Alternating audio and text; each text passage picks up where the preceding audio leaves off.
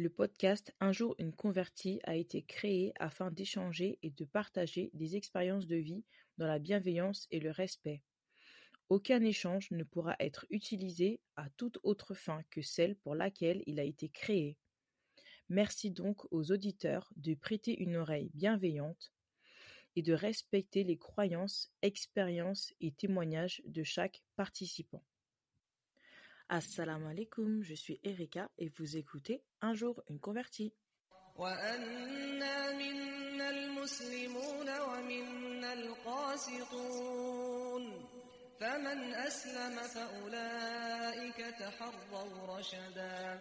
Un jour une convertie, épisode 5. Assalamu alaikum, bienvenue dans Un jour une convertie. Aujourd'hui, je reçois Jennifer qui m'a fait l'honneur d'accepter mon invitation.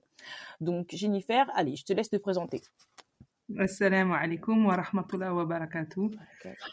D'abord, je te remercie pour ton invitation. Barakallahu fik. Merci. Alors, barakallahu fik pour l'initiative. Merci. C'est rare de pouvoir nous laisser la parole. Merci, voilà. Et, donc, en ce qui me concerne, moi, je m'appelle Jennifer, j'ai 38 ans, j'ai 5 enfants, je suis mariée et je me suis convertie à peu près 16 ans, on va dire. Mm-hmm. En 2004, ouais, c'est à peu près ça. Ouais.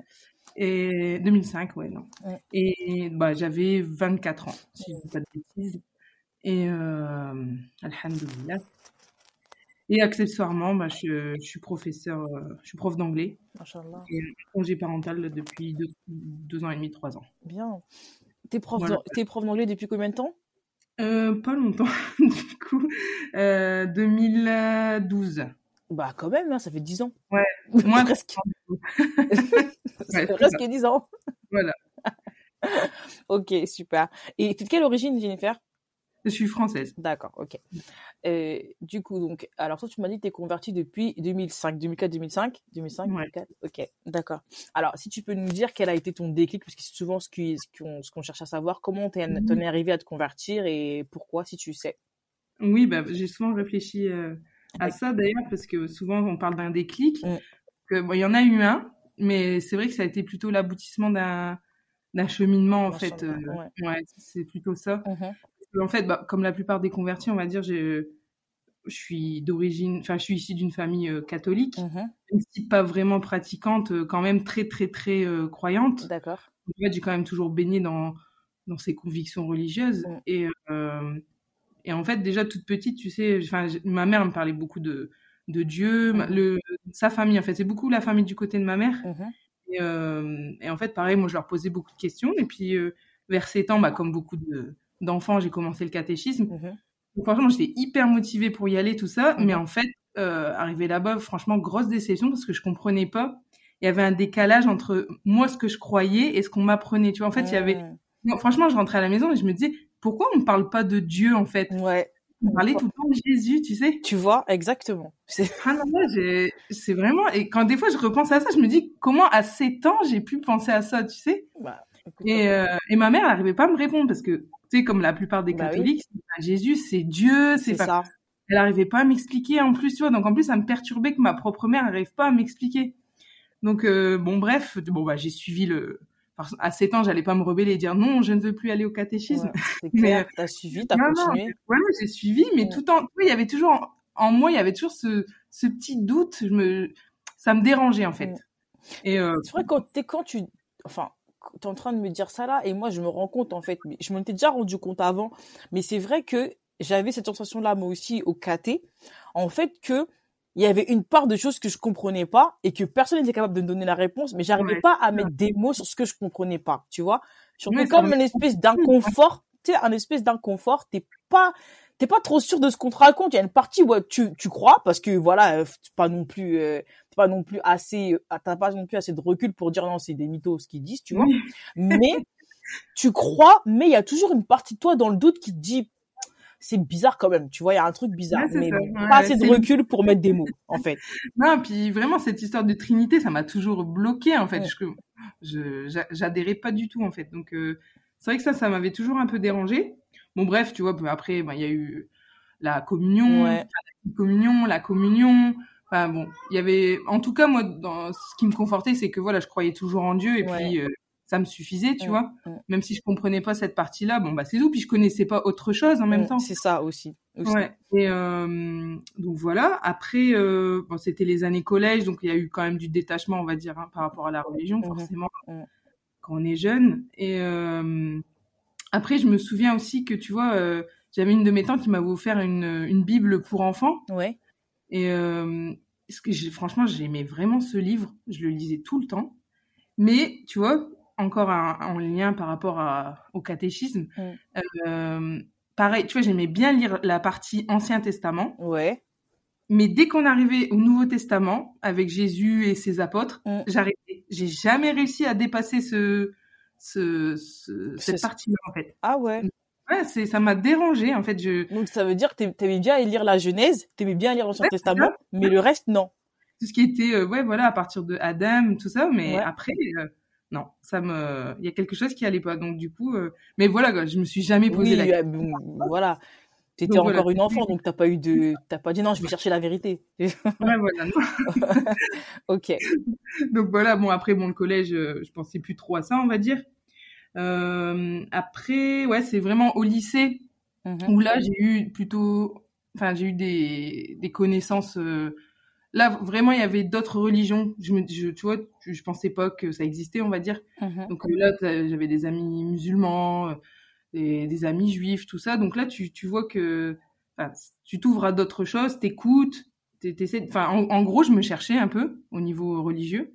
Je me souviens aussi avoir, avec une amie, souvent, on allait en ville, tu sais, qu'on n'avait pas cours. D'accord. Et on allait souvent à la librairie. D'accord. Et je me souviens que j'allais tout le temps dans les rayons religion, tu sais, religieux, et je sais que j'ouvrais le Coran à chaque fois, mais bon, c'était pas forcément pour, il y avait pas forcément de bonnes intentions, parce que, si tu veux, j'avais toujours le discours de mon père qui est anti-islam, hein, vraiment.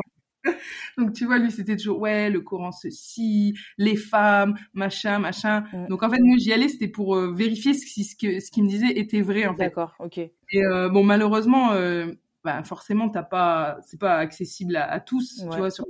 Là, tu vois, je l'ouvrais, je trouvais un verset, forcément, c'était décontextualisé, je comprenais pas vraiment je comprenais pas, en fait. Ouais, ouais. Mais tu vois, subhanallah, j'étais toujours attirée, par contre. J'y allais tout le temps.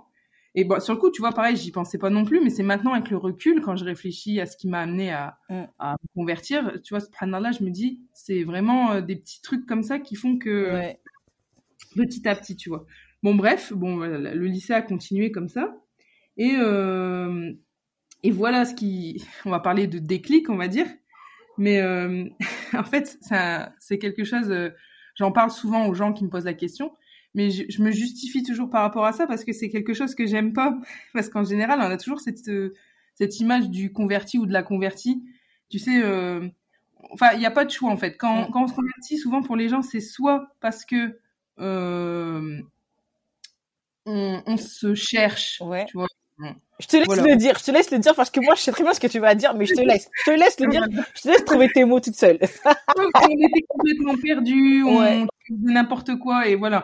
On s'est retrouvés sur la bonne voie, alhamdoulilah. Donc ça, pour les gens, c'est soit ça, tu sais, on est un peu, on s'est cherché. On se cherche et on tombe par hasard, et voilà, finalement, ça nous convient, donc on reste, ok. Et la deuxième chose, c'est quoi? La deuxième chose, c'est soit on se convertit pour quelqu'un. Franchement, ça fait 16 ans que je me justifie en disant aux gens, non, je me convertis, je ne suis pas convertie pour mon mari. Et ça... Ça m'énerve, parce que en plus ça fait un peu la pauvre fille, tu sais. Elle a pas d'opinion, elle a rien pour elle. Elle, c'est soit pour un mec, soit parce qu'elle était paumée, tu vois, genre. Après, je peux pas en vouloir aux gens, parce que c'est vrai que déjà au lycée, je connaissais des filles, pas personnellement, mais tu vois l'image qu'elle a envoyée, c'était ça. C'est vrai que c'était des filles un peu perdues. Alors soit elles suivaient le mouvement avec leurs amis, tu sais. Voilà. Ou alors soit vraiment des filles qui, elles étaient amoureuses, donc il m'a dit de faire ça, donc je vais le faire. D'accord. Ok. C'était vraiment, je vais pas en vouloir aux gens. C'est vrai. Mais, c'est vrai en fait ce que tu dis, parce que ça existe, ces personnes-là. Elles sont réelles. Elles sont visibles. Donc du coup, forcément, ça conduit à un amalgame. C'est tout à fait normal dans cette société où on vit. C'est tout à fait normal. C'est vrai. Maintenant, là, je t'assure sincèrement que la majorité des personnes que là que j'ai interviewées jusqu'à maintenant, elles me disent que elles n'ont jamais fait ça pour satisfaire ou pour répondre à une exigence d'une personne, tu vois, jamais. Ça ne s'est jamais produit et t'es ma 7e invitée, tu vois. D'accord. Donc, pour te dire à quel point, en fait, c'est un stéréotype. Vraiment. Oui, bah, malheureusement, on est catalogué. C'est vraiment un stéréotype. C'est ça. Et en fait, du coup, ce que je réponds souvent, c'est que non, je me suis pas convertie pour mon mari, mais en fait, je me suis, avec du recul, tu vois, quand je réfléchis, je me suis convertie pour être comme lui, par contre. D'accord, ok. Parce qu'en fait, quand je l'ai connu, là, ça m'a vraiment montré ce que c'était un musulman. Mmh. Et je me suis dit, waouh, franchement, je suis tombée des nues déjà. Mmh. Je me suis dit, tu vois, enfin, je pensais être quelqu'un de gentil, mais au final, je me suis dit, bah non, je suis pas quelqu'un de gentil en fait. Mmh. Je pensais être généreuse, bah non, en fait, j'étais pas généreuse. D'accord. Tu vois, je pensais être serviable, bah non, j'étais pas serviable. Je pensais aimer les gens, mais non, en fait. Et c'est quand j'ai eu cette image de ce que c'était un musulman, c'est là je me suis dit non mais moi je veux être comme ça en fait. D'accord. C'est ça mon objectif, c'est moi je veux être ça. Subhanallah, donc j'ai dit non mais voilà, j'ai choisi. Mais c'est bien. Et, ouais voilà. Et donc on va dire que oui, il y a eu un déclic au bout de tout ce cheminement, il y a eu un déclic et c'est quand j'ai rencontré mon mari en fait qui me parlait tout le temps de religion et puis l'image qu'il renvoyait sa personnalité, bah forcément il a plein de défauts hein, ça comme tout le monde. C'est un être humain. Mais voilà, forcément. Mais vraiment ses côtés tout ce qui ressortait de lui, donc ce qui fait de lui ce qu'il est aujourd'hui, donc c'est la religion qui l'a rendu comme ça principalement, c'est ça qui m'a donné envie en fait. D'accord. Et du coup, après 2-3 ans de comment on va dire, de discussion comme ça, moi je suis partie 1 an à l'étranger pour mes études. Et j'en ai profité de cette année en fait où j'étais coupée de tout. Ouais, voilà, où j'ai pu vraiment faire le point, lire. Ça fait du bien des fois. Ouais. Et puis me renseigner vraiment sur l'islam, lire des livres, lire le Coran. Et là je me suis dit non mais là voilà, c'est ça que je veux quoi. Ouais. Et quand je suis rentrée, je me suis convertie tout de suite en rentrant d'ailleurs. Ouais. Et puis 2 semaines après on s'est mariés. Mashallah, c'est très bien. C'est magnifique, c'est très joli, c'est très beau comme témoignage parce que tu vois, tu reconnais quand même que le comportement de ton mari a eu un impact sur déjà ta manière de te voir toi-même. Exactement. Ouais, et que effectivement, ça t'a permis de te remettre en question. Complètement. Et est-ce que tu vois à quel point l'islam ça nous permet de nous remettre en question au quotidien sur notre comportement? Ah oui, je peux répondre que positivement. Ça, ouais, franchement, ça, hein. Tu sais, c'est toutes les heures. Chaque heure, on va dire franchement, tu te remets en question sur ton comportement. Moi, je sais que je suis très impulsive. J'étais très impulsive, vraiment. Mais je pouvais démarrer même le quart de tour, c'était trop, tu vois. Oui. Et l'islam, ça m'a permis de me canaliser. De me dire que en fait tu peux pas rentrer dans des colères furies comme ça, c'est pas possible en fait, tu vois, c'est un bon moment. Voilà. Et du coup franchement ça m'a permis de travailler énormément sur moi, mais vraiment beaucoup. Mais ça moi je le ressens plus au début oui forcément j'ai en gros tu veux te réformer tu sais c'est ça, mais aussi d'année en année parce que c'est ça. Tu évolues dans plusieurs domaines, donc par rapport à ta famille, par rapport à tes collègues, par rapport à tes enfants. Et là, c'est le plus... franchement. On se dit toutes les heures, là. Franchement, là, c'est même toutes les minutes, quoi. Toutes les minutes pour te contrôler et tout. Franchement, c'est vrai. En plus, plus t'as d'enfants, plus t'es sollicité. T'en as 5. Donc, plus t'as d'enfants, plus t'es sollicité, moins t'as de temps pour toi, moins t'as le temps de prendre sur toi, moins t'as le temps de prendre du recul, tu vois. Donc, franchement... être obligé sans cesse de se rappeler ce qu'est un enfant dans l'islam, que c'est un dépôt, une amana c'est un dépôt, donc il faut en prendre soin, il faut ci, il faut ça. Ça t'aide aussi à éviter les débordements, les pétages de câbles comme ils les appellent. Bon, ça arrive hein, parce qu'on est des êtres humains, tu vois, c'est sûr ça arrive, mais bon, ça nous aide aussi à prendre beaucoup de recul, moi je pense. Non, c'est vrai, tout le temps. Donc, du coup, tu t'es mariée, vous êtes mariée 2 semaines après ta conversion. Donc, du coup, pour toi, ça n'a pas beaucoup changé. Après, au niveau de, ton rapport avec Dieu, parce que quand tu étais catholique avant, donc tu me dis que tu avais toujours... tu trouvais qu'on parlait pas assez de Dieu au cathé.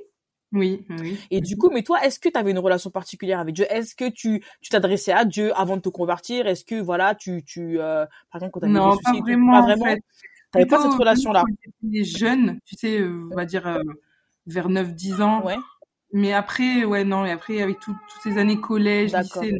Tu t'en éloignais, en fait. Voilà, c'est ça. D'accord. Et vraiment, à partir du moment où... Même avant ma conversion, tu sais... Mm-hmm. C'est là vraiment où je me suis tournée vers lui, où j'ai commencé à lui parler. Même ça fait bizarre au début parce que t'es pas habituée à ça en fait. C'est ça. Et c'est une découverte et c'est donc pas à pas t'apprends à lui parler. C'est ça. Et c'est vrai qu'au début, à partir de la conversion, mais en fait, ce qui avec l'islam, ce que je trouve différent d'avec les autres religions, en tout cas comme elles sont pratiquées par les gens d'aujourd'hui, c'est que c'est obligatoirement lié à la pratique en fait. C'est ça. Donc du coup c'est ça aussi qui a changé parce que forcément là je devais avoir une pratique religieuse régulière et assidue. Ça aussi assidue. Mais c'est vrai. Vraiment... Ce que tu dis c'est tout à fait vrai que tu peux croire en Dieu, il y a pas de souci, mais la différence avec l'islam et les autres, et la religion catholique comme on la connaît nous, c'est que effectivement il y a une pratique et que pour convenir et pour pouvoir se conformer à ce que Allah il attend de nous, c'est une pratique régulière, tu vois, qui est demandée. Et ça change beaucoup parce que tu peux prier en allant te coucher et tu fais ton Notre Père avant d'aller te coucher et tout, ou bien en mangeant ou un truc, mais en fait l'islam c'est pas ça, ça demande une rigueur, une organisation. Et c'est c'est beaucoup de changements. On entend les gens aussi qui nous disent que l'islam la religion c'est dans le cœur. Le rapport à Dieu, là, complètement, avec l'islam, c'est pas possible. Je suis pas convaincue par cette phrase, mais bon. C'est ce que je veux dire. Et nous, tu vois que là, c'est pas compliqué. Si tu veux, effectivement, l'islam, c'est dans le cœur, mais la pratique, non, en fait. Donc, et l'islam, c'est un tout, donc ça peut pas fonctionner comme ça. Donc, c'était plutôt ça. Au début, c'était plutôt apprendre la pratique, on va dire. D'accord. Tu sais, et puis... Puis après, du coup, ça va de pair avec ton développement personnel. Effectivement, Et du coup, est-ce que pour apprendre à prier, etc., et tout ça, ton mari t'a beaucoup aidé, ou est-ce que tu t'es débrouillée toute seule, ou comment ça s'est passé? Parce que souvent, on a ça comme difficulté aussi quand on embrasse l'islam. C'est dur quand on est non arabophone, c'est dur d'apprendre les sourates, c'est dur de prier, tout est dur, quoi. J'entends souvent les jeunes filles qui ne sont pas mariées, justement, qui se sont converties jeunes et qui sont encore chez leurs parents. Moi, je me dis, je n'ai pas connu ça, alhamdoulilah. C'est impossible. Avec mon père, c'est impossible. Donc, franchement, les pauvres, je compatis. Mais moi, donc, moi, c'était vraiment mon mari qui m'a appris. Et en fait, lui, il est métis. Algérien français, mais il a été élevé par sa mère française, si tu veux. D'accord, ok. Pour lui, c'est comme si c'était un converti aussi. D'accord. Lui, ça faisait déjà quelques années qu'il était déjà musulman. Donc c'est pour ça que pour la prière, tout ça, c'est lui qui m'a appris. Mais après, tu sais, pour prononcer, pour toutes ces choses-là, c'était difficile en fait. D'accord. Donc on a un peu appris à deux. D'accord. Mais et c'est ça en fait, quand je réfléchis, je me dis au départ, mon défaut, mais c'est ce que j'aurais pas dû faire, c'est de rester seule en fait. J'étais pas mêlée pas du tout à la communauté en fait, et j'ai jamais osé. C'est un défaut. J'aurais jamais dû faire ça. C'est un tort. Mais pourquoi? Parce que je trouve que du coup, ça m'a vraiment pendant plusieurs années, je suis restée de mon côté et j'ai pas vraiment évolué comme j'aurais dû évoluer. Et je regrette pas. C'est pas ce que je veux dire, mais en fait, si tu veux, parce que je compare à maintenant, il y a quelques années, il y a 3-4 ans, là, j'ai décidé de me prendre en main, je dis c'est tout. Ouais, mais excuse-moi, Jennifer, mais en 2005, quand tu t'es convertie, c'était pas comme maintenant. Là, je te jure, j'allais te le dire là. C'est vrai qu'en 2005, déjà, l'accès, par exemple... Mais non, ça avait rien à voir. Déjà, l'accès à Internet, c'est payant. Mais c'est pas comme ça, mais c'est clair. Mais écoute, moi, c'est quoi, Jennifer? J'ai 35 ans. Oui. Moi, quand je me suis convertie, c'était en 2007. Ouais, tu vois, ouais. Ouais, c'est vrai que c'était franchement le contenu internet, rien que ça, il y avait rien. Enfin, je vais pas dire rien, mais. Mais non, mais c'était ça n'a rien à voir. Ça n'a rien à voir. Je pense que si tu avais été converti aujourd'hui, tu n'aurais pas perdu tout ce temps parce que là, c'est accessible partout. Nous, on n'a pas eu cette chance-là. Il y avait internet. Je crois qu'il y avait. Je sais même pas s'il y avait Facebook quand on je sais pas s'il y avait Facebook quand on s'est connecté. Non, ouais, je suis même pas sûre, je sais même pas parce que moi je suis arrivée sur Facebook longtemps après que je sois arrivée en France, tu vois. Donc je sais même pas si ça existait. Non, c'est vrai que c'était difficile au départ et mais je veux dire en fait la démarche ça aurait dû être que moi j'aurais dû chercher, tu sais, rien qu'aller à la mosquée de ma ville. Tu sais, rien que ça est-ce que à la mosquée de ta ville il y avait un côté pour les femmes déjà? Si, ça va, je suis quand même dans une ville... Parce que ça aussi, c'est pareil, hein. Ouais, non, c'est vrai. C'est récent que les mosquées, elles sont ouvertes comme ça aux femmes et qu'il y a des cours pour les femmes, etc. Ah oui, non, mais ça, encore aujourd'hui, pourtant, j'habite Arras, tu vois. Ouais. C'est pas, rien que ça, déjà, c'est pas non plus, tu sais, je suis obligée de m'expatrier pour aller faire des cours. Donc, tu vois donc, voilà. Faut pas, après, t'as vu, on a le cheminement qu'Allah il a voulu qu'on ait aussi. Hein. Tu pouvais pas. Aussi peut-être que par rapport à ton environnement, par rapport aussi à ton père, bah peut-être que t'aurais pas pu aussi, tu vois, pratiquer aussi rapidement et être que ce soit aussi visible. Des fois il faut, des fois franchement, je pense que Allah il nous met des ralentissements aussi dans notre vie parce que ça colle pas avec d'autres aspects de notre vie aussi. Parce que c'est super dur de faire accepter à notre famille qu'on est converti. T'as porté le voile, tu portes le voile ou tu l'as porté ou tu l'as porté rapidement si tu le portes ou... Non, mais justement, pareil, c'était vraiment des grosses interrogations au départ, tu sais. Et puis aussi, enfin, je sais pas pour toi, mais tu demandes à droite à gauche et en fait, j'aurais jamais dû demander à droite à gauche. Parce que t'es encore plus perdu qu'au départ. Et non, donc en fait, j'ai pas mis parce que c'était les excuses qu'on se donne. C'est ça. Parce que là je fais des études pour travailler, donc après quand je travaille comment je vais faire et puis ma famille qu'est-ce qu'ils vont penser. Vaut mieux d'abord leur montrer que je suis musulmane, ce que je suis, tu vois, sans visibilité, et puis après, enfin tu vois vraiment tu pars dans des délires, dans des excuses puis les gens qui te conseillent, enfin bref, donc bon voilà, comme tu dis après c'est Allah qui t'a guidé d'une certaine façon, donc c'est ça. Faut pas regretter, mais voilà, c'est... Non, donc du coup, j'ai mis du temps, et c'est, il y a vraiment 4-5 ans, là, quand je me suis vraiment remise en question, et j'ai commencé à prendre des cours, etc. Et là, j'ai dit, non, mais là, c'est le moment. Tu vois, je le sentais vraiment, c'était plus fort que moi, je me sentais pas bien en plus, j'avais vraiment envie, et là, je l'ai mis. Je l'ai porté, et puis je l'ai jamais enlevé, alhamdoulilah. Alhamdoulilah. Vraiment, tellement heureuse. Franchement... Ça, franchement, je sais pas. En fait, comme tu dis, t'as demandé conseil, tu t'es adressé à des gens qui t'ont donné des idées, voilà, qui t'ont conforté dans ton de pas le mettre, tu vois. Voilà. Moi, je sais que j'avais beaucoup, je regardais beaucoup les filles voilées dans la rue quelques années après m'être convertie, et je me suis dit, Inch'Allah, un jour, je pourrais moi aussi être voilée. C'est ça. Et un jour, je me souviens, j'avais discuté avec une personne qui est proche de moi et elle m'avait dit, mais non, mais t'es pas obligée, regarde, ça n'a rien à voir. Moi, je connais plein de gens qui sont musulmans et qui portent pas le voile, tu vois. Ouais, c'est vrai, on entend souvent. Voilà, c'est ce qu'on m'a entendu, c'est ce qu'on m'a dit, tu vois. Donc, sur le coup, je me suis dit, ouais, mais ils ne portent pas, mais peut-être qu'ils devraient, tu vois. Et j'ai laissé. Et petit à petit, dans mon cheminement aussi, je me suis dit, non, mais écoute, c'est une obligation. À un moment donné, il va falloir prendre tes responsabilités parce que tu peux pas dire que t'es musulmane. Enfin, moi, c'est ce que je me disais à moi-même. Hein. Tu peux pas dire que t'es musulmane, tu fais le ramadan, tu pries et tout, et que tu sors comme ça, même ton habillement, ça va pas, en fait. Tu vois?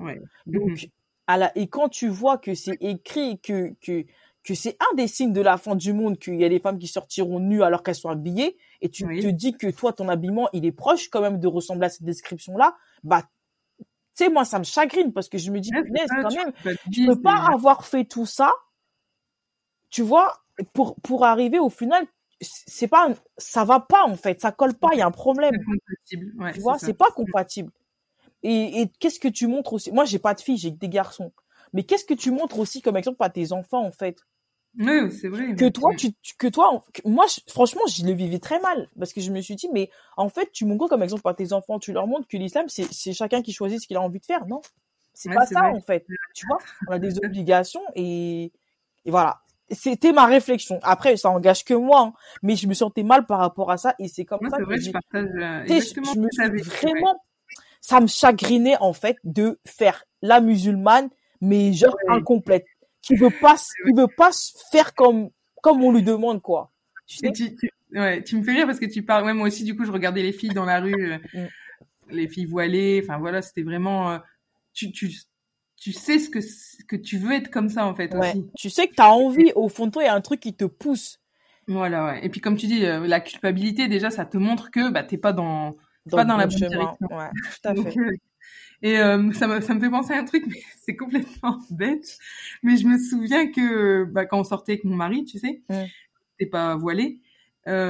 Du coup, quand je me sentais frustrée en fait, parce que des fois, quand je sais pas, admettons à la boucherie, on dit bonjour, on dit pas salam alaikum. Non, j'étais frustrée. Non, mais moi je suis musulmane, c'est salam alaikum. Mais bon, ouais, forcément tu le disais pas, tu disais ouais bonjour. Bah oui. Mais tu sais, ça me fâchait en fait, ça me chagrinait, tu vois. Je me dis bah voilà, comme quoi on dit, tu vois, les gens qui te disent oui mais t'es pas obligé de le porter, nanana. Bah ouais, mais du coup qu'est-ce que je renvoie, c'est que je suis pas musulmane au final. C'est ça. Et le truc de fou quand je l'ai porté, franchement, bah je te dis franchement ça m'a fait quelque chose. J'étais tellement heureuse et limite je voulais pas l'enlever pour dormir, tu vois.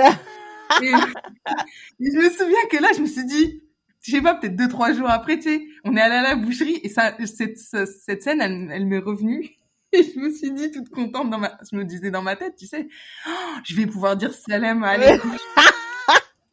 Et tu sais, donc ça tournait en boucle dans ma tête et je suis rentrée dans la boucherie. Et t'as dit bonjour. J'ai dit bonjour. Oui, n'importe quoi. Mais je crois les convertis, on est un peu schizophrènes. Ouais, moi, c'est ce que je dis tout le temps. Tu sais, on devient un peu schizophrène parce que, franchement, en fait, tu dois convaincre ta famille non musulmane que t'as fait le bon choix et tu dois te dire accepter de l'autre côté que maintenant je suis de l'autre côté les gars, donc tu vois, c'est franchement chelou comme truc, c'est vraiment bizarre, mais vraiment il y a que nous qui pouvons comprendre cette histoire, mais bon. C'est pour ça aussi que je fais le podcast en fait, c'est pour que les gens ils comprennent aussi notre état d'esprit parce que c'est ça, on est tellement heureux d'avoir accompli ça. On est tellement heureux de cheminer et d'accomplir ces étapes-là parce que quand tu passes, au début, tu sais pas prier. Quand tu arrives à prier, machallah, t'es heureux parce que tu te dis, ah, cette fois-ci, j'ai prié, j'ai pas fait d'erreur. Tu vois ce que je veux dire? J'ai pas fait d'erreur. Je me suis prosternée au bon moment. J'ai dit ce qu'il fallait. Je me suis pas trompée. Franchement, c'est chaud de réussir à prier et de faire une prière complète et correcte et en espérant qu'elle passe, tu vois, parce que ça aussi, c'est trop, en plus. À force de réfléchir à bien faire, tu penses pas trop à Allah quand tu pries. Moi, franchement, tu vois, mais c'est au fur et à mesure. Mais une fois que tu as réussi à faire ça, tu te dis, alhamdoulilah, j'ai réussi ça. Maintenant, allez, on passe à autre chose. Ou avant le ramadan, ou je sais pas. J'ai jeûné un mois sans problème. Ok, machallah. J'ai réussi à faire les prières du soir. Ah, super, bien. Tu vois, j'ai prié à l'heure. J'ai fait ci. C'est tellement d'étapes. Ouais, c'est vrai. Et on est tellement heureux quand on a réussi et que ça y est, c'est bon. Ça, j'ai réussi, c'est bon, c'est acté. Allez, étape suivante, tu vois. C'est un cheminement tellement long, tellement compliqué et qui nous demande tellement d'efforts. Que les gens ils se rendent en fait, ça nous que les gens un travail énorme, tu vois, et ils se rendent pas compte en fait les gens de ce par quoi on passe pour réussir à atteindre ce niveau là, tu vois. Ouais, c'est vrai. Et puis, en plus, c'est compliqué, ça peut leur faire comprendre aussi parce que moi j'ai des copines qui rigolent parce que souvent elles me disent ah vous les convertis vous êtes soit trop dans l'extrême ou soit au contraire trop. Mais c'est normal, on sait pas danser des fois, tu sais, on est. Mais c'est clair. Ouais, et surtout, comme j'aime bien dire, bon, les gens qui vont m'écouter, ils vont dire ah mais elle nous saoule avec cette expression-là. Mais et je t'assure parce que je dis à chaque fois, comme nous les convertis, on est la vitrine de l'islam parce que on a à chaque fois, on n'était pas musulmans avant et du coup, eh ben on l'est devenu, donc il faut qu'on ait un bon comportement pour pas que les gens ils disent que ah ben c'est ça, t'es devenu musulman, regarde maintenant comment tu te comportes. Surtout pas, en fait, surtout pas, on veut surtout pas que ça se passe comme ça. Donc, on a un effort en plus à faire parce que même si on a, des fois, ça, t'es saoulé, des fois, je sais pas, et ben, t'es obligé quand même de faire en sorte que ça se passe bien et que, voilà, juste pour pas, même si c'est des états que t'as toi-même, hein, juste pour pas qu'on dise que l'islam, c'est ça à cause de nous, malheureusement, on est obligé, double peine, tu vois. Ouais. Complètement. Et du coup, enfin, tu vois, ça renvoie un peu ce que je disais tout à l'heure pour certaines personnes. En fait, il faut casser le mythe de la convertie. Exactement. La convertie, hein, parce que là, on parle pour les sœurs, mais en général, du converti. Il faut vraiment casser le mythe parce que soit, donc, je te disais tout à l'heure, il y a cette image qui nous catalogue, soit on est des gens perdus qui avons passé toute notre vie et d'un coup, on a un déclic et on voilà. Ce qui n'est pas mauvais en soi. Hein. Ce qui oui, est sûr, faut recadrer. Ce qui n'est pas mauvais en soi, une personne perdue qui se reprend dans sa vie grâce à l'islam, mais machallah, tu vois. Mais ça, on n'est pas tous dans ce cas-là, en fait. Non, non. Soit alors oui, il y a les gens qui se convertissent par amour, et du coup, enfin, il y en a, comme on dit, il y en a. Après, t'as les gens comme nous qui devons se justifier toute leur vie. Et il y a aussi donc ce mythe pour les musulmans de naissance. Ils te voient comme bah vraiment comme quelqu'un de waouh, tu vois. Et là tu te dis non, je suis comme toi en fait. Je suis comme toi et moi tout le temps ça enfin, j'ai l'impression que des fois on me met un peu sur un piédestal. Ça mais ça aussi tu vois, j'ai ressenti ça aussi. C'est vraiment une sœur machallah, de toute façon les convertis, vous avez choisi votre religion, vous non, je suis comme toi. Et puis il y a des temps, mais on est comme eux et il y a des coups et des fois on est fatigué et des fois ci et des fois ça, on a des tout comme tout le monde. Mais c'est ça rejoint un peu ce que je pense aussi, le mythe de la femme voilée, que la femme voilée elle est parfaite et que voilà, tu vois. je rigole parce que mais qui est parfait en fait? Non mais tu vois, le mythe de la femme voilée, le mythe du converti comme tu dis, franchement c'est des mythes à casser parce que clairement porter le voile, c'est juste arrêter de commettre un péché, en fait, de sortir la tête découverte. Oui, voilà, c'est pas plus que ça, hein. Mais quand on regarde, la femme voilée, elle peut pas, même pas respirer en public, quoi. Tu vois? C'est vrai que là... Parce qu'on arrive encore à un autre problème de schizophrénie. T'es voilée, donc tu peux pas respirer, faire un pas de travers, mais en fait, tu es un être humain en dessous, tu vois? C'est ça. Et c'est assez compliqué, c'est assez compliqué. Franchement. Et du coup, je voulais te demander... Comme tout à l'heure, tu nous as dit, enfin, t'as dit que ton père c'était un petit peu un anti-islam. Bah, comment ça se passe du coup avec ton père maintenant? Aïe, c'est le point délicat. En fait, c'est vraiment. Enfin, je sais pas comment expliquer. Il est vraiment, il déteste les musulmans, il déteste l'islam. C'est vraiment une haine. D'accord. C'est maladif, tu vois. Ça sort de lui. C'est vraiment. Et je me souviens, donc, depuis toute petite, tu vois, même, de toute façon, déjà, il aime pas les autres, tout simplement. Donc, on a grandi vraiment dans ce climat, tu vois, depuis toute petite avec mes sœurs. C'était toujours, les Arabes ceux-ci, les Noirs ceux-là, les Chinois ceux-là, les Belges, enfin, vraiment, toutes les nations, toutes les races, tout ce que tu veux. Mais vraiment, alors, les musulmans, c'est les number one sur sa liste noire, tu vois. Et en plus, comme il était militaire, il a voyagé beaucoup. Donc, il nous racontait toujours ses histoires. Enfin, vraiment. Bon. Alhamdoulilah, tu vois, par contre, nous, on a peut-être toujours grandi là-dedans, mais on n'a jamais été influencé par, heureusement, alhamdoulilah. Mais vraiment, c'était lourd à entendre. Et bon, voilà. Et puis, forcément, tu t'attends pas à ce qu'un jour... ta fièvre. Et voilà. Et en fait, donc, je n'en ai jamais parlé, déjà, de mon cheminement religieux, tout ça, c'était jamais un sujet de discussion entre nous. Lui, il croit en Dieu, mais par contre, il croit pas aux religions. D'accord, ok. Et donc, voilà, quand vraiment j'ai vu que ça allait devenir sérieux, tout ça, tu sais, j'abordais un peu le sujet comme ça, puis je voyais que ça revenait en agression verbale. Vraiment, si je vois qu'un jour, il y a un de vous qui devient musulman, enfin, tu vois, les menaces, tout ça, enfin, ça... Là, c'est quelqu'un vraiment d'agressif, tu vois. D'accord. Et vraiment, de toute façon, depuis que je suis petite, j'ai vraiment peur de lui, donc... ça a toujours été délicat et donc voilà. Et quand vraiment là, tu sais, j'étais partie à l'étranger et j'ai su que j'allais me convertir, là j'ai dit mais faut que je lui dise, mais comment je vais faire? Et en plus il y avait derrière se profiler le mariage aussi, tu sais. Non mais comment je vais faire? Pourquoi? Pourquoi je l'ai pas dit avant? Enfin, j'étais perdue. Et puis franchement j'ai fait la lâche. Je me suis mis à ta place, j'ai mal au ventre. Je t'assure, ça me stresse. Et en plus, quand je te dis, c'est vraiment de la violence verbale, mais mon père aussi, il est aussi violent physique. D'accord. Tu vois, donc j'avais cette peur aussi. Et du coup, franchement, j'ai fait mes malâches. Je lui ai envoyé un mail. J'étais loin, j'étais au Canada. Je lui ai envoyé un mail. Et là, je lui ai tout dit. Mais forcément, tu lis ce que tu as envie de lire. Donc, lui, ce qu'il a lu, c'était mariage avec un arabe, donc tu te convertis, tu vois.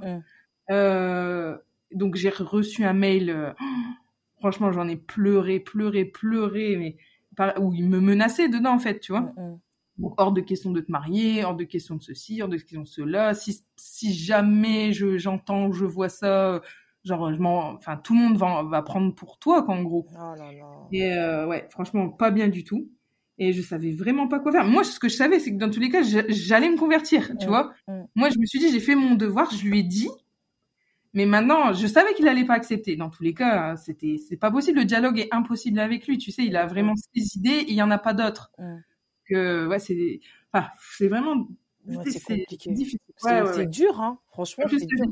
Là, j'avais quel âge? 24 ans. Quand t'es avec ton père, t'es un bébé de toute façon. Que t'aies 35 ans ou 24 ans ou 40 ans, il suffit de gifler, il te gifle. Hein, donc, alors que ma mère, à côté, c'est la tolérance même, tu sais. Et ta mère, elle lui disait... ma mère, si tu veux, j'en avais déjà parlé, de ma rencontre avec mon mari, de ça, que je voulais me convertir, etc. Et ma mère, non, même si vraiment elle comprenait pas trop ce revirement de... Parce que, bon, elle est catholique, mais c'est pas quelque chose qui la dérange, vu qu'elle voyait que je ne changeais pas, en fait. C'est ça. J'étais toujours la même personne. Mais du coup, ton père, il était pas au courant, ta mère, elle était au courant, mais ça a dû faire un clash entre eux, alors... Ben non, mais parce qu'en fait, comme je te dis qu'on a toujours grandi dans ce climat hostile, ma mère, c'est pareil, elle n'osait pas lui dire, parce qu'elle savait que c'était un plomb. Et mes sœurs, c'est pareil, enfin, tu vois, on n'était pas bien. Et on savait que ça allait péter, mais on savait qu'il allait avoir le point de non-retour, mais on ne savait pas quand. Et en fait, donc, je me souviens plus, je lui ai pas répondu, je crois, au mail, hein. Mais voilà, j'ai fait comme si, bon, bah, c'est tout. Il a dit, lui, il n'est pas d'accord. Et tu lui as dit, au moins, t'as été franche, tu lui as dit. Voilà. Je dis, moi, je me marie quand même. Mais c'est tout, je lui en parle plus. Il veut pas en entendre parler, je lui en parle plus. Donc, en fait, on a laissé la date de mariage. Moi, j'habitais plus avec eux, hein. D'accord. J'avais un appart. Et, donc, comment ça s'est passé? Ouais, bah, quand je suis rentrée, je suis allée le voir. Et lui, en fait, ce qu'il a dû se dire, c'est bon, elle a eu peur. Elle a lâché l'affaire. Ouais, elle a lâché l'affaire. Donc voilà, on n'en a jamais reparlé en fait. Et donc je te dis, je me suis mariée 2 semaines après mon retour. Et tout, tu vois, je l'avais revu comme ça, on n'a jamais abordé le sujet. Et je me suis mariée, mais en fait, forcément, je ne lui ai pas rappelé. Il m'a dit, au fait, samedi, non, je n'ai pas rappelé. Et lui, il travaillait. Donc si tu veux, moi je me disais, bah, ça se goupille bien, tant pis, hein. Et tout. Et comment ça s'est passé? Et oui, en fait, il y a un de mes oncles qui, dans la soirée, l'a appelé parce que lui, il pensait que lui, il était dans la petite maison dans la prairie. Il pensait que mon père l'arrivait, qu'on allait se serrer dans nos bras, qu'il allait faire la bise à mon mari. Mais en fait, non, pas du tout. Il s'est pointé. C'était peut-être. Je sais que c'était au moment du gâteau, tu sais. Mais non. Il est arrivé avec une bande de copains à lui. Bon, parce qu'en plus, forcément, il avait des amis un peu comme lui, tu vois. Mais non. Mais ça va, franchement, là, il s'est rien passé de... C'est juste qu'ils sont rentrés, ils ont regardé tout le monde. Oh, mon Dieu. À mon avis, ils devaient se dire, faut qu'il y en ait un qui bronche. Manque de peau, il y a personne qui a rien dit. Au contraire, les gens allaient vers eux, entraient, venaient, tu sais. C'est un mariage, quoi. Oui. Et non, mais lui, au contraire, tu vois, il attendait... il attendait qu'il y a un truc de travers pour pouvoir se casser, quoi. Ouais, il y a mon mari qui allait le voir pour lui dire de rester. Il a pas voulu lui parler. Moi encore moins. Je sais plus ce qu'il m'a dit, mais c'était un peu genre qui me reniait, un truc comme ça, tu sais. Ouais. Et en gros, il a insulté ma mère. Je sais plus exactement les mots, mais voilà, il l'a insulté et il est parti. Donc nous, on s'est dit bon bah c'est tout, quoi. Bah, écoute, hein, ok. Ouais, on s'est dit c'est l'affaire classée. Et en fait, pas du tout, parce que, vers, je sais pas, bah, la fin du mariage, je sais pas, il était 5-6 heures du matin. Voilà, tout le monde s'en va. Et puis, moi, je reste avec, je sais plus qui était là. Hein. On range un peu la salle. Et là, il y a ma mère qui arrive avec mes sœurs. en sang. Et en fait, il s'en était pris à elle. Elle était rentrée, il s'en était pris à elle. Et elle savait pas quoi faire. Donc voilà, on a dit, écoute, viens, on va porter plainte. Donc à 6h du matin, j'étais au commissariat de... Avec ta robe de mariée ? Avec ma robe de mariée, tu vois le truc. Et depuis ce jour-là, écoute, c'est un mal pour un bien, on va dire, parce qu'ils ont divorcé. D'accord. Elle a pris la décision de se séparer. De toute façon, lui aussi, depuis quelques années, tu sais, ils n'allaient pas entre eux, tu sais. Et de toute façon, il était déjà parti, entre guillemets, tu vois. D'accord. Et de là, vraiment, ils se sont séparés. Et moi, ils ne me parlaient plus, tu vois. Et puis, il y a, je sais pas, au bout de quelques mois, tout ça, ils voyaient mes sœurs et ils disaient qu'ils voulaient me revoir. Donc on s'est revus, mais à l'extérieur. D'accord. Ils ne voulaient pas venir chez moi. Et de fil en aiguille, il a voulu vraiment qu'on renoue des liens, donc on s'est revus. Il a voulu rencontrer mon mari au bout d'un moment. Il s'est dit, est-ce qu'il voyait que j'étais toujours la même personne en fait. Et que tu étais heureuse aussi. Voilà, c'est ça. Et que c'était lui qui perdait au final, c'est pas toi. Voilà, exactement. Et puis, vous voyez que mon mari, il avait aucune influence sur mon comportement en fait. Au contraire, si, au contraire, j'étais quelqu'un de meilleur peut-être, tu sais. Et donc voilà, c'était comme ça, on se voyait. Bon, par contre, fallait pas aborder le sujet religion parce que ça partait toujours en live. D'accord. Ah, c'était dur quand même, hein, mais voilà, je me dis au moins il me parlait, tu sais. D'accord. Ouais. Et puis après il y a eu les enfants, donc ça allait de mieux en mieux. Et voilà, c'est tout. Mais c'est tout. Fallait pas aborder les sujets qui fâchent. D'accord.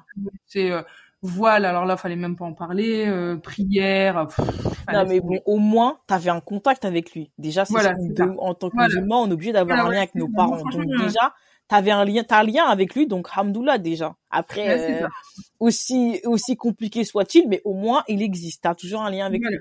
Ouais, c'est ça.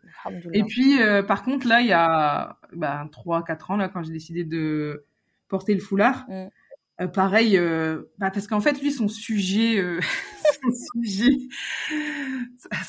favori, c'est l'islam, en fait. Il en parle tout le temps, en boucle.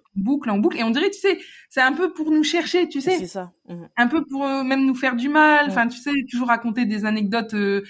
Forcément, il n'a pas la même vision de l'islam que nous. Donc, et nous, il a beau nous voir comme on est, on a beau lui montrer que c'est pas ça l'islam, mais il n'est pas d'accord. Donc, c'est quelqu'un qui veut pas entendre, qui veut pas voir et qui veut pas entendre. Donc, tu vois, c'est un vrai dialogue de sourds. Donc, des fois, il y a des moments, tu baisses les bras, tu te dis, ça sert à rien de lui parler, tu sais. Et pareil, donc, en fait, c'est aussi beaucoup, entre guillemets, à cause de lui. C'est pas de sa faute, hein, mais j'ai aussi tardé à le porter, je pense. Et à un moment donné, j'ai dit, non, mais c'est tout, là, je pense que pour moi, c'est ça. Pour moi et Allah, et c'est tout, c'est moi, c'est... Enfin, voilà. Donc, quand je l'ai porté, et j'ai dit, je vais pas lui dire tout de suite. Je vais choisir le moment opportun, vu qu'on se voit assez souvent. Enfin, tu sais, à peu près une fois par mois, il venait me voir. Enfin, bref. Et puis, comment ça s'est passé ? Ah oui, un jour, non, c'était le frère de sa femme, c'était remarié, qui m'avait vu avec le foulard. Donc là, je dis, c'est mort. Il y a quelqu'un qui va lui dire avant moi. Tu sais, j'étais pas bien. Et en fait, il m'avait rien dit. Et en fait, ce que j'ai croisé, cet homme... il y a quelques temps, et il m'avait expliqué que lui, il avait jugé de pas lui dire. D'accord, ok. J'avais trouvé ça très bien. Et donc, pareil, je cherchais vraiment comment lui dire. Et malheureusement ou heureusement, Allahu A'lam, il y a ma grand-mère qui est décédée l'année dernière, en mars 2020. Et là, donc, mon père, enfin, ma grand-mère du côté de ma mère, mais mon père voulait venir quand même. D'accord. Et là, j'ai dit, là, faut que je lui dise, c'est obligé, on va se voir en dehors de la maison, c'est tout, quoi. Et en fait, il y a une de mes sœurs qui a pris les devants parce qu'elle savait, tout le monde le connaît. Elle m'a dit, si tu veux, je lui dis. Elle dit, ça passera mieux. Elle fait, tu le connais, il va mal réagir. Elle fait, je lui dis. Je dis, écoute, vas-y. Et donc, elle lui a dit, et il est resté calme, mais il a super mal pris, quoi. Et il m'a écrit dans la foulée, et là vraiment c'était officiel, c'était je te renie, tu n'es plus ma fille, on ne m'adresse même pas la parole, c'est fini entre nous et c'est la dernière fois que je te parle en gros. Donc franchement j'étais triste, mais j'ai dit je pense que c'est tout. Là j'ai arrêté d'y penser si tu veux. J'ai vraiment envie de lui reparler, mais je sais que là, ça fait 2 ans, il n'est pas bien. Donc, bon, c'est tout. C'est compliqué, c'est dur. Puis, tu as toujours les gens qui disent « Ouais, tu devrais », mais ils ne le connaissent pas, ils ne savent pas comment il est. Je me dis avec le temps, mais bon, le temps... Franchement, c'est trop triste, franchement. C'est trop triste. Mais là, j'en parle un peu détaché, mais c'est... Mais comment tu penses qu'il va réagir si tu lui envoies juste même un message pour lui demander de ses nouvelles ou pour lui dire... Justement, en fait, si tu veux, il est encore... J'ai plus du tout de nouvelles, mais il y a une de mes sœurs qui est très proche de lui. Uh-huh. Mais quand je lui parle de lui, je vois qu'elle est un peu sur la réserve. Donc, je me dis, il y a quelque chose qu'elle veut pas me dire. Et souvent à chaque Ramadan, tu sais, juste avant chaque Ramadan, j'aime bien envoyer un message aux gens ou les appeler. Et puis je leur envoie un message pour demander pardon si je les ai offensés, enfin bref, si je les ai blessés. Et là, donc j'ai fait un message groupé à ma mère et mes sœurs. Et en fait, quand cette sœur-là, elle a vu ce message, elle m'a tout de suite écrit. Elle m'a dit, j'espère que t'as pas envoyé un message comme ça à papa. Et je lui dis, non, pas encore. Et elle m'a dit, non, bah, fais-le pas. Ah ouais. Et en fait, je lui dis, bah, pourquoi? Elle dit, bah, je peux pas trop te raconter, mais vaut mieux pas pour l'instant. D'accord, donc, ok. Ouais, et en fait, c'est mon autre sœur qui lui a posé des questions, et apparemment, il est toujours dans sa haine. D'accord, ok. Sa haine du musulman, de la femme voilée, de la femme française voilée. Bah, ouais. C'est encore pire que tout. Ouais. Elle a vendu, la traître, Donc, ouais, bon, écoute.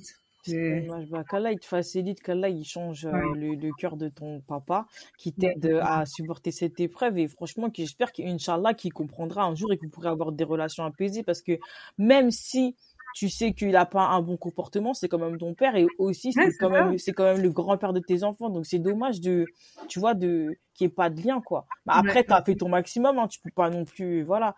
J'espère avoir fait mon maximum, en fait, tu vois, c'est ça. Ouais, mais après tu sais quoi, comme t'as toujours des contacts avec ta sœur aussi, quand peut-être que quand le moment sera venu, elle te le dira. Et à ce moment-là, on pourrait reprendre, voilà, donc un peu plus, voilà.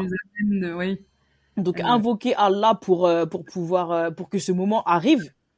Et puis voilà, écoute, qu'est-ce que tu veux faire? De toute façon, Allah il est capable de tout, donc franchement, voilà. Si je peux t'encourager dans ça, dans cette voie, c'est vraiment d'invoquer pour ça. Il y a pas autre chose à faire. Personne pourra le faire changer d'avis à part Allah, donc.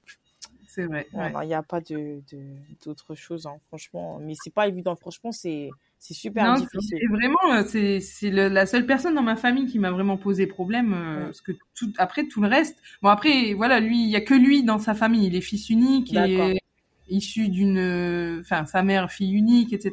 Donc, il n'y a pas beaucoup de famille. Il n'y a pas de cousin, il n'y a pas de, tu vois. Ouais. Et de l'autre côté, du côté de ma mère, c'est vraiment la tolérance même, l'amour. Franchement, c'est, mashallah, c'est vraiment des gens bien, tu sais. Et qui acceptent tout, qui sont curieux, qui te posent des questions, qui voient que du positif. Donc, de ce côté-là, c'est... Bah, de toute façon, on ne peut pas tout avoir. Bah, c'est clair, on ne peut pas tout avoir. Voilà. Donc, Mais après, peut-être que aussi, c'est ça qui te fait gagner en tolérance aussi, le fait que ton père, il rejette complètement la religion. Tu vois? Ouais, c'est vrai. Ouais, peut-être. Ça te fait gagner en tolérance. De toute façon, chaque chose qui nous arrive, il faut qu'on en tire un bien. On ne peut pas rester sur tout ce qui est négatif. Donc, forcément, c'est une situation qui est compliquée, mais... Toi aussi, ça te permet d'acquérir de la patience, parce que t'aurais pu péter un câble et dire à ton père, c'est bon, arrête. Mais bon, voilà, en fait. Bah, tu sais, quand j'ai reçu ce message-là, j'ai failli répondre, et en fait, je me suis dit, non, ça va être l'avalanche. C'est ça. Tu vois, l'escalade de la violence, tout simplement. Et donc, j'ai dit, non, c'est pas la peine, c'est pas moi. Ouais. Et là, quoi. J'ai dit, quand ça sera le moment. Voilà. Tu vois, ça nous permet ça te permet de prendre du recul et vraiment d'acquérir de la patience et de te mettre à sa place. C'est quelqu'un qui est super déçu, en connaissant son comportement aussi, tu sais qu'il est violent, etc. Ben, tu vas pas non plus toi aussi démarrer au quart de tour, sachant que ça peut engendrer des gros problèmes, tu vois. Donc, voilà. C'est sûr. En tout cas, franchement, qu'Allah te facilite, vraiment qu'Allah vous facilite, parce que c'est pas facile du tout. Et vraiment, moi, mes parents, j'ai pas eu ce genre de problème là, parce que de toute façon, j'habite pas avec eux et voilà, ils sont pas, enfin mes parents ils ont pas cette comme tu dis ton père là, enfin la haine de l'autre, en fait ils aiment pas du tout les gens. Mes parents ils sont pas comme ça, donc voilà. Mais je sais qu'il y a beaucoup de sœurs qui souffrent de ça, il y a énormément de sœurs qui souffrent du fait que leurs parents, bah, ils sont anti-islam, oui, ils sont racistes, quoi, en gros. Tu vois, franchement, et c'est dur, quoi. C'est très, très dur, surtout en sachant que j'ai eu des invités pour qui c'est pas le cas, mais quand on est converti, souvent, ça peut amener à un mariage mixte. C'est rare. Ça existe, hein, faut pas mentir, ça existe. Deux personnes qui sont mariées, qui sont tous les deux convertis, ou bien qu'il y en a un des, enfin, que c'est un couple vraiment avec des mêmes origines. Ça existe, hein. Mais, oui, il y en a, c'est sûr. Voilà, ça existe, mais souvent, ça amène à la mixité. Forcément, enfin pas forcément, mais comme tu dis, ouais, voilà. Souvent ça amène à la mixité. Et donc du coup, ouais, c'est compliqué si tes parents déjà ils aiment pas les autres, que enfin, déjà de un, c'est dur à accepter l'islam parce qu'on perçoit l'islam comme une religion d'interdiction. Oui. Ah oui, c'est ça même. Ouais. C'est ça en fait. On perçoit l'islam comme une religion d'interdiction, une religion qui empêche de vivre. C'est ça. Ouais. Alors qu'en réalité, non, ça empêche de vivre d'une certaine manière. Mais ça n'empêche pas de vivre. Et ça n'empêche pas de s'épanouir, et ça n'empêche pas d'avancer, et ça n'empêche pas d'être heureux. Tu vois non, mais ça, c'est dur à faire comprendre. Hein. Ouais, c'est très dur à faire comprendre. Surtout quand on sort couvert de la tête aux pieds et qu'il fait 35 degrés, là, ils ont du mal à comprendre. Ah oui, ça c'est... ça, c'est ma mère et mes sœurs tout le temps. Ça, c'est... Mais comment tu fais ? T'as pas chaud ? Mais combien t'as de couches ? Non, mais c'est pas possible. Et la façon dont tu mets ton foulard aussi, ça, c'était... Pendant que ma mère est hyper tolérante, mais ça, c'est un truc qu'il a toujours... Mais pourquoi tu le mets pas ? Tu sais, comme ta copine... Voilà. Parce que maman, je fais ce que je veux. En turban. Voilà. Ben oui, c'est ça. Mais t'as pas chaud, mais tu peux pas montrer un peu ton cou, mais dégage un peu tes oreilles. Non, en fait, non. Ah là là, en tout cas, c'est pas facile, c'est pas du tout évident. Et est-ce que tu veux rajouter quelque chose ?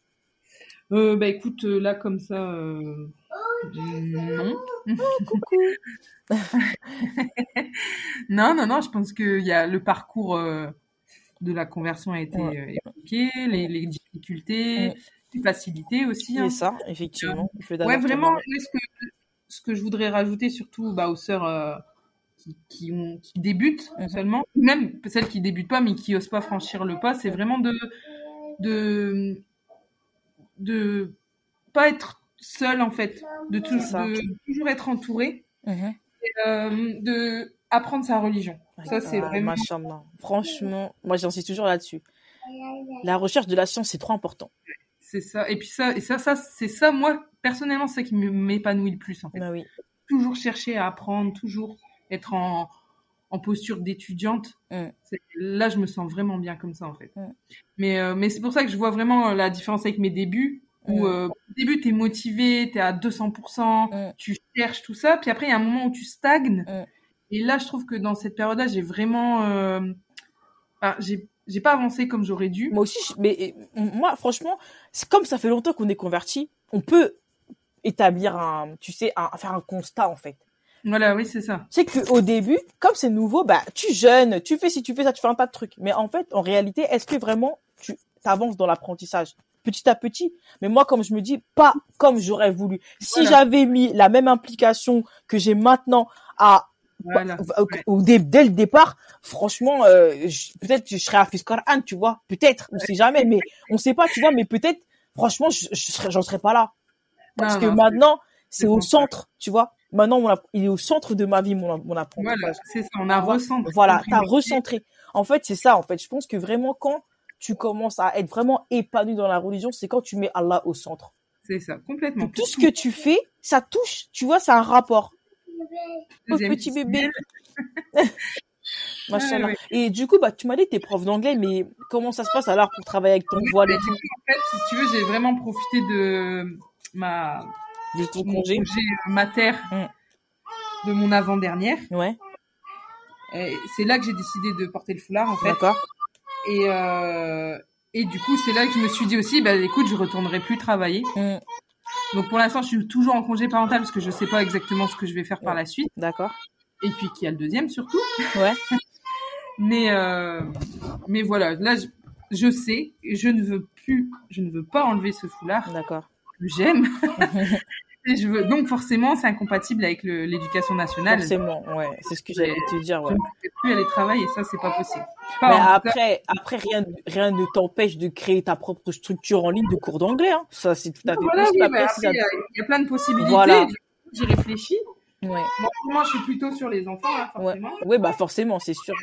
Ouais, donc pour l'instant, j'ai pas encore trop le temps de penser à ça. Oui, bien sûr, c'est normal. Là, j'ai des idées, enfin, je réfléchis, mais rien encore de sûr, donc bon, on verra par la suite. Bah, écoute, en tout cas, n'hésite pas. Si jamais t'as besoin de quelque chose par rapport, je sais pas, si t'as besoin de contact, des choses ou quoi, par rapport à ton orientation professionnelle et tout ça, il y a pas mal de sœurs que j'ai rencontrées et même que je connais aussi qui font des accompagnements dans ce genre, dans ce style-là.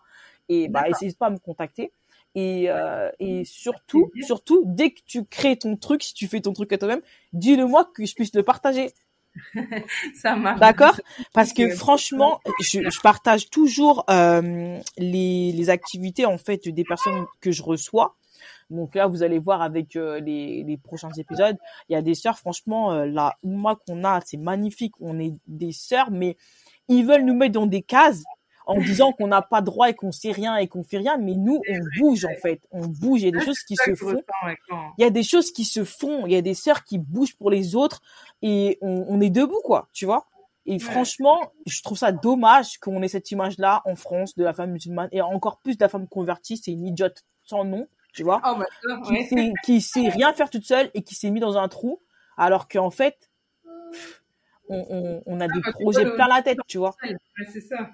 Le potentiel des sœurs. Le potentiel des sœurs, franchement, on a une Oumma qui regorge de talents pour de vrai. Franchement, il y a des écrivains, il y a des businesswomen, franchement, c'est un truc de fou. Il y a des coachs, il y a tellement de sœurs qui se dédient à plein de causes magnifiques. Et moi, je trouve ça trop dommage, quoi, qu'on nous catalogue, quoi.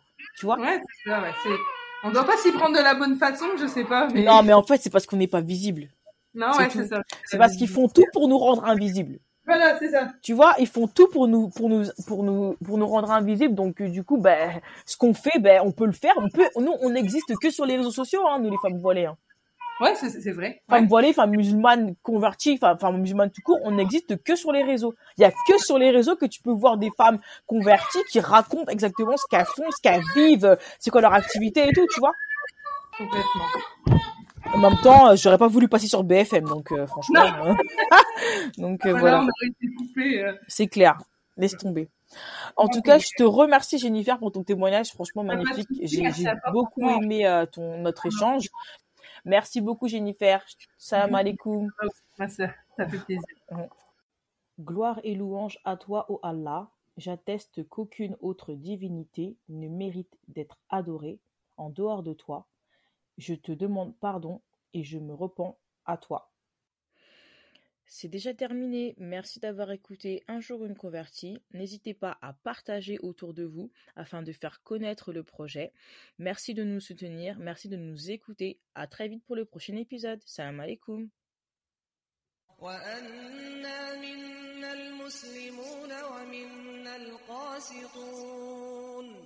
فمن أسلم فأولئك تحروا رشدا